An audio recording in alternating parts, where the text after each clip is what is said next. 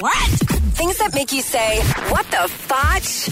On Power 96.5. Iowa police recently char- charged this woman with four counts of child endangerment after she left her two 12 year olds, a seven year old, and a six year old at home alone while she went to Oktoberfest in Germany.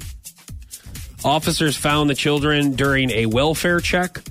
Um, there was also a handgun and Instagram pictures of this woman enjoying her vacation. Uh, the Iowa police uh, ordered her to return to the U.S. immediately, and they they took the kids. So, all right, let's break this story down here.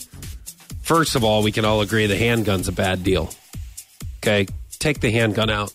But let's just say the handgun's out. Is this okay? No, it's not okay. Is that? I mean, let once again forget about the the handgun's out. There You've needs got to two be some- 12 year olds. Okay, but what happens if one of them falls down and breaks their leg? Who The 12 gonna year drive? old? Yeah, You have gonna- another one. Stop. You have Who's another gonna 12-year-old. drive them? Who's going to drive them Dude. to the doctor or whatever? I don't. You've been around someone twelve year olds, don't you? Have like cousins and everything that are twelve. I have like little cousins that Yeah, are twelve. I've been around yeah. twelve year olds. They're smarter than I am. Yeah, which what are they really going to do if someone much. tries to break into That's the house? That's what I'm saying. Why don't you get on your phone? You have nine thousand apps that you get on there when you call somebody.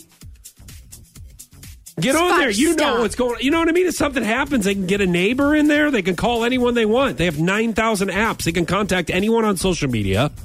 They can do a video. They can do a snap. They can do anything. So you're telling me you when you have a 12 year old, you're going to be fine leaving them home alone? No.